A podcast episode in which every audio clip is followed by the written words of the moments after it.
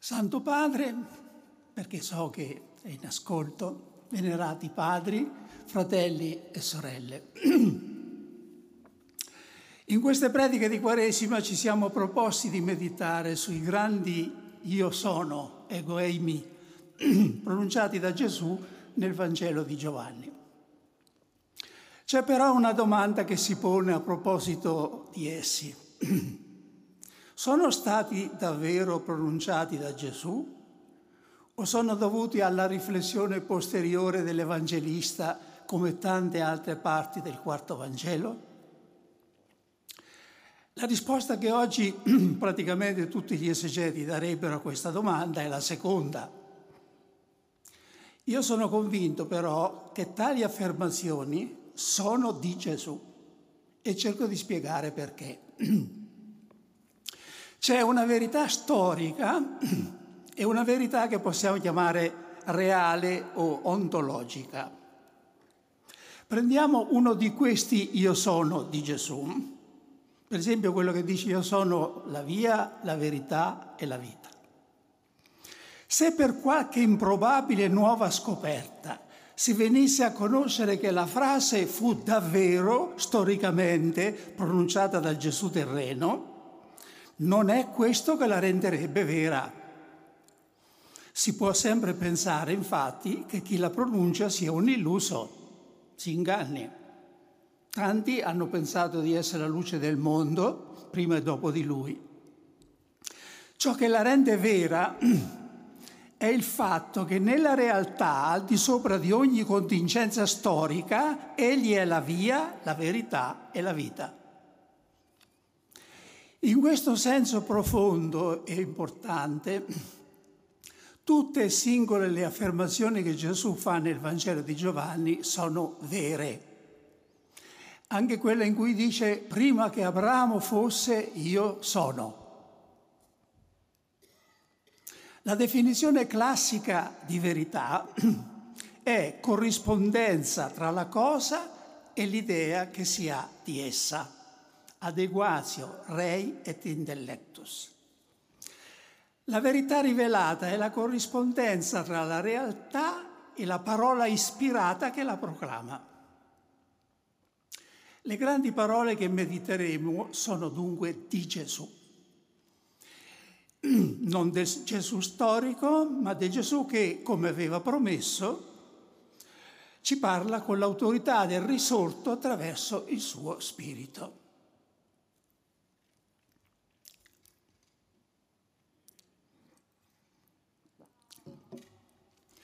Dalla sinagoga di Cafarnao in Galilea passiamo oggi al Tempio di Gerusalemme in Giudea, dove Gesù si è recato in occasione della festa delle capanne. Qui si svolge il dibattito con i giudei in cui è inserita l'autoproclamazione di Gesù che intendiamo meditare in questa uh, meditazione. Io sono la luce del mondo. Chi segue me non camminerà nelle tenebre, ma avrà la luce della vita. Questa parola è così pregnante e così bella che i cristiani da subito la scelsero come una delle designazioni preferite di Gesù. In molte basiliche antiche come il Duomo di Cefalù e di Monreale in Sicilia. Eh, nel mosaico dell'abside Gesù è rappresentato come il Pantocrator, o Signore dell'universo. Tiene un libro aperto davanti a sé e mostra la pagina dove sono scritte in greco e in latino proprio quelle parole. Ego eimi tofos tu cosmu Ego sum lux mundi. Io sono la luce del mondo. Gesù, luce del mondo.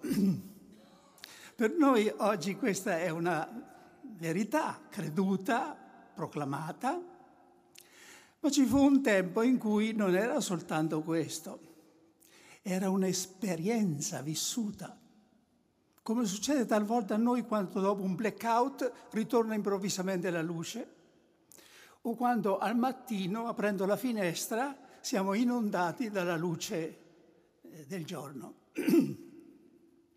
La prima lettera di Pietro ne parla come di un essere trasferiti dalle tenebre all'ammirabile luce.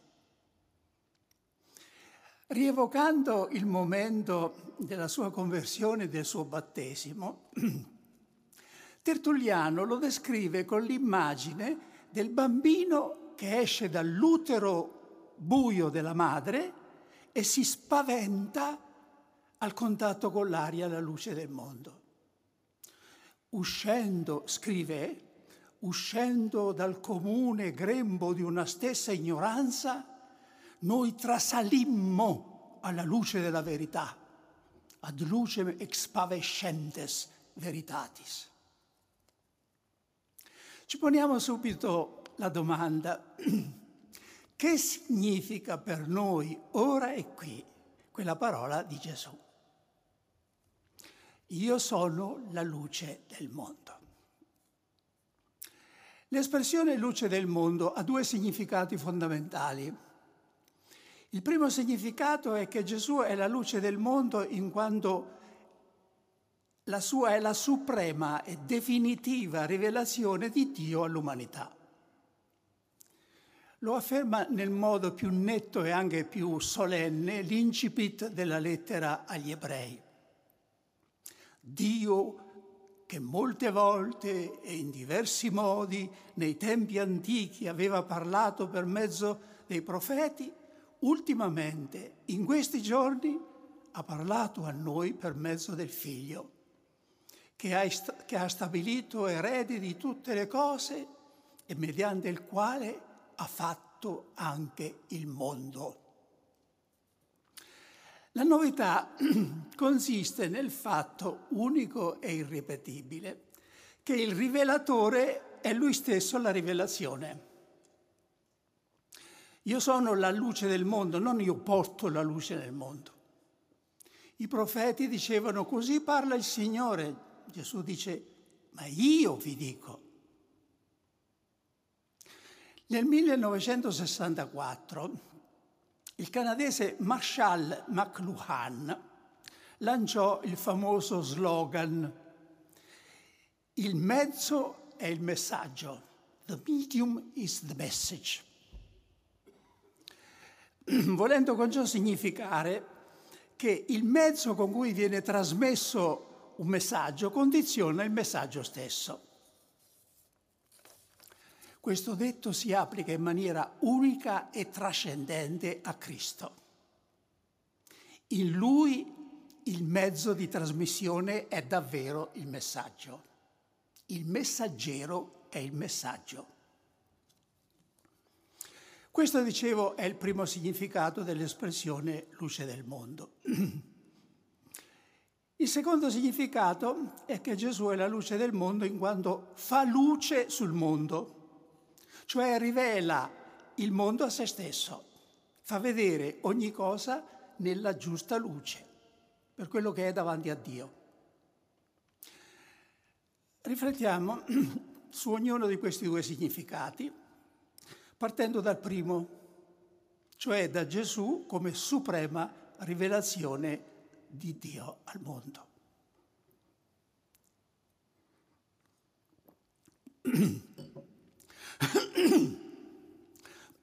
Da questo punto di vista, la luce che è Cristo ha sempre avuto un agguerrito concorrente, la ragione umana. Ne parliamo non con un intento polemico o apologetico, cioè per sapere cosa rispondere agli oppositori della fede, ma per confermare noi stessi nella fede. I dibattiti su fede e ragione, sarebbe più esatto dire su ragione e rivelazione, sono affetti da una dissimmetria radicale. Il credente condivide la ragione con l'ateo, l'ateo non condivide la fede nella rivelazione con il credente. Il credente parla il linguaggio dell'interlocutore ateo, l'ateo non parla la lingua della controparte credente. Per questo motivo il dibattito più giusto su fede e ragione è quello che avviene nella stessa persona tra la propria fede e la propria ragione. Abbiamo casi famosi nella storia del pensiero umano di persone nelle quali non si può dubitare di una identica passione per l'una e per l'altra cosa, per la ragione e per la fede. Agostino d'Ippona, Tommaso d'Aquino, Blaise Pascal, Søren Kierkegaard, John Henry Newman e potremmo aggiungere a giusta ragione Giovanni Paolo II, Benedetto XVI la conclusione a cui ciascuno di loro è giunto è che l'atto supremo della ragione umana è riconoscere che c'è qualcosa che la supera. Ed è anche ciò che più nobilita la ragione umana, perché indica la capacità di trascendere se stessa. La fede dunque non si oppone alla ragione, ma suppone la ragione, esattamente come la grazia suppone la natura. C'è un altro malinteso da chiarire riguardo al dialogo tra fede e ragione. La critica comune rivolta ai credenti è che essi non possono essere obiettivi, dal momento che la loro fede impone fin dall'inizio la conclusione a cui devono giungere. In altre parole, agisce come una precomprensione e un pregiudizio. Non si presta attenzione al fatto che lo stesso pregiudizio agisce in senso opposto anche nello scienziato o nel filosofo non credente e in modo assai più radicale. Se si dà per scontato che Dio non esiste, che il soprannaturale non esiste, che i miracoli sono impossibili, anche la conclusione è predeterminata fin dall'inizio. Un esempio tra tanti. Conoscendo la visione che Freud aveva della realtà, Poteva egli ammettere che l'amore universale di Francesco d'Assisi avesse una componente soprannaturale chiamata grazia? Naturalmente no. E infatti egli fa di esso, di quell'amore universale, una derivazione dell'amore genitale. San Francesco è, secondo lui, Freud, cito, eh, colui che è andato più lontano nell'usare l'amore a beneficio del suo sentimento interiore di felicità. In altre parole, amava Dio Francesco, gli uomini, la creazione e in modo tutto particolare il crocifisso, perché questo gli dava piacere, lo appagava. L'uomo moderno invece della verità pone la ricerca della verità come valore supremo. Il grande illuminista Lessing ha scritto, se Dio tenesse stretta nella mano destra tutta la verità e nella sua sinistra solo l'aspirazione sempre viva alla verità, fosse anche a condizione di essere eternamente in errore e mi dicesse scegli, mi inchinerei umilmente verso sinistra dicendo questa, Padre, la pura verità appartiene solo a te. La ragione è abbastanza semplice. Finché si è in fase di ricerca, sei tu che conduci il gioco, il protagonista mentre al cospetto della verità trovata tu non hai più scampo, devi prestare l'obbedienza della fede. La fede pone l'assoluto, mentre la ragione vorrebbe continuare indefinitamente la discussione. Come la bella Scheherazade di Mille e una notte, la ragione umana ha sempre una nuova storia da raccontare per ritardare la resa. Ci sono due sole possibili soluzioni alla tensione tra fede e ragione. O ridurre la fede dentro i limiti della pura ragione, oppure rompere i limiti della pura ragione e prendere il largo. Un po' come quando l'Ulisse di Dante raggiunge le colonne d'Ercole che erano considerate l'estremo confine della terra e anziché fermarsi decise, dice Dante, di fare dei remi ali al folle volo. Devo però essere coerente con le mie premesse. Il discorso su fede e ragione, prima di diventare un dibattito tra noi e loro, tra i credenti e non credenti, deve essere un dibattito tra noi stessi. Perché il peggiore tipo di razionalismo non è quello esterno, ma quello interno alla teologia. San Paolo scriveva ai Corinzi, la mia parola e la mia predicazione non si basarono su discorsi persuasivi di sapienza, ma sulla manifestazione dello Spirito e della sua potenza, perché la vostra fede non fosse fondata sulla sapienza umana, ma sulla potenza di Dio.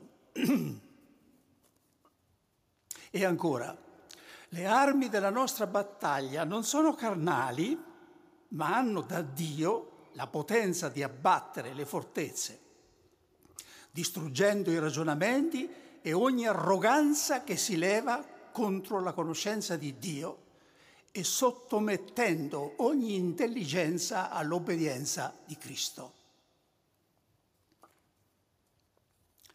Ciò che l'Apostolo temeva si è spesso verificato tra noi. La teologia, soprattutto in Occidente, si è sempre più allontanata dalla forza dello spirito per affiliarsi alla sapienza umana.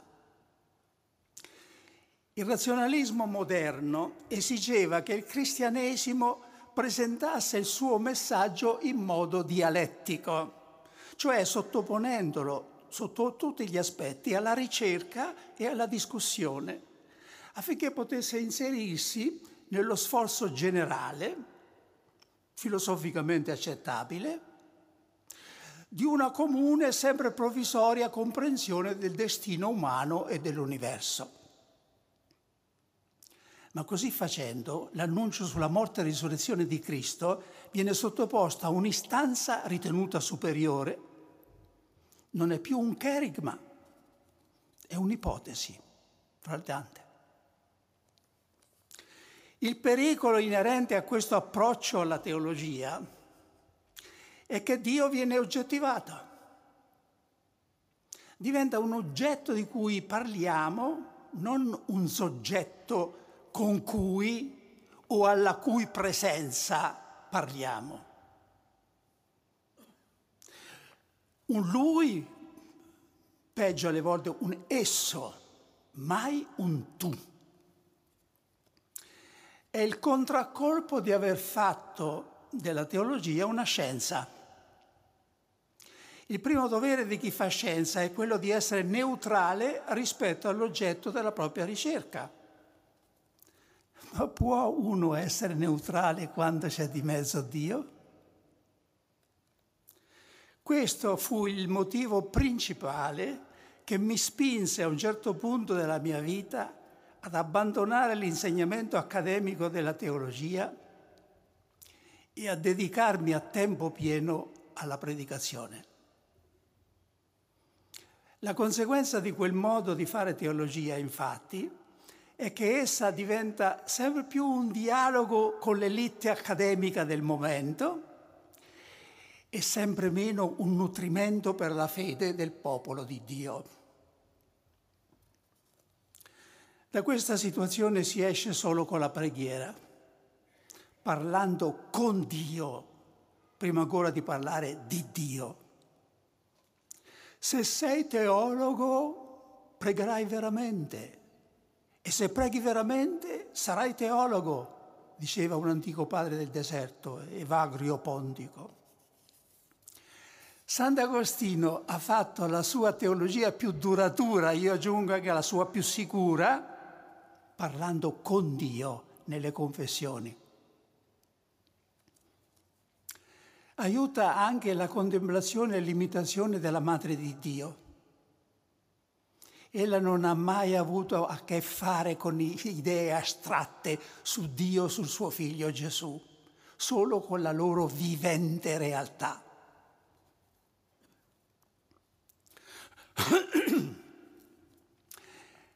Ho accennato venerdì, padri, fratelli e sorelle, a un secondo significato dell'espressione luce del mondo ed è adesso che vorrei dedicare l'ultima parte della mia riflessione, anche perché è quella che ci interessa, penso, più direttamente.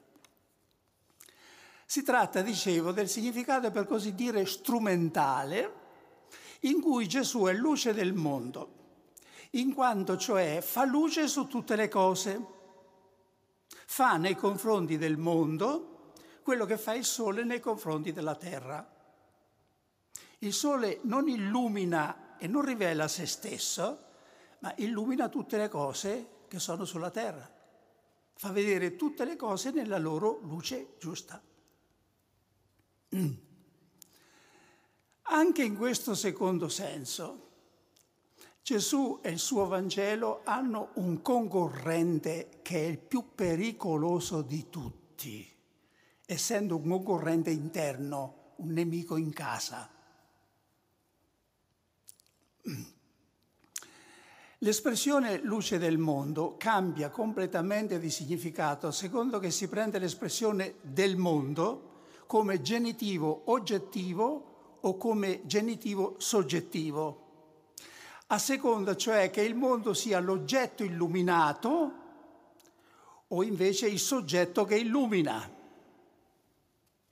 In questo secondo caso non è il Vangelo, ma il mondo che fa vedere tutte le cose alla propria luce. L'Evangelista Giovanni esortava i suoi discepoli con queste parole. Non amate il mondo, né le cose del mondo. Se uno ama il mondo, l'amore del Padre non è in lui, perché tutto quello che è nel mondo, la concupiscenza della carne, la concupiscenza degli occhi e la superbia della vita, non viene dal Padre, ma viene dal mondo. Il pericolo di conformarsi a questo mondo, la mondanizzazione, direbbe il nostro Santo Padre, è l'equivalente nell'ambito religioso e spirituale di quello che nell'ambito sociale chiamiamo la secolarizzazione. Nessuno, io meno di tutti, può dire che questo pericolo non incombe anche su di lui o su di lei. Un detto attribuito a Gesù in uno scritto antico non canonico dice se non digiunerete dal mondo, non scoprirete il regno di Dio. Ecco il digiuno oggi più necessario di tutti. Digiunare dal mondo. Nestewein to cosmo, secondo quel detto gre- antico greco. Il mondo di cui parliamo e al quale non dobbiamo conformarci non è naturalmente il mondo creato e amato da Dio non sono gli uomini del mondo ai quali anzi dobbiamo andare sempre incontro, specialmente ai poveri, gli ultimi, i sofferenti. Il mescolarsi con questo mondo della sofferenza e dell'emarginazione è paradossalmente il modo migliore di separarsi dal mondo, perché è andare là da dove il mondo rifugge con tutte le sue forze è separarsi dal principio stesso che regge il mondo, l'egoismo. Prima che nelle opere il cambiamento deve avvenire nel modo di pensare. San Paolo esortava i cristiani di Roma con le parole non conformatevi a questo mondo, ma trasformatevi rinnovando il vostro modo di pensare per poter discernere la volontà di Dio, ciò che è buono, a Lui gradito e perfetto. All'origine della mondanizzazione ci sono tante cause, ma la principale è la crisi di fede. È la fede il terreno di scontro primario tra il cristiano e il mondo. È per la fede che il cristiano non è più del mondo. Inteso in senso morale, il mondo è tutto ciò che si oppone alla fede. Questa è la vittoria che ha vinto il mondo, la nostra fede, scrive Giovanni nella prima lettera. Nella lettera agli Efesini c'è a questo riguardo una parola sulla quale vale la pena soffermarsi un, un tantino più a lungo. Dice, anche voi eravate morti per le vostre colpe e i vostri peccati, nei quali un tempo viveste alla maniera di questo mondo, seguendo il principe delle potenze dell'aria, quello spirito che ora opera negli uomini ribelli.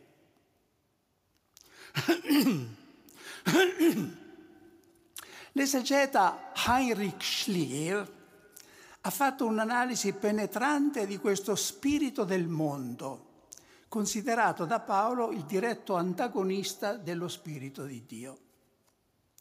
Un ruolo decisivo svolge in esso l'opinione pubblica.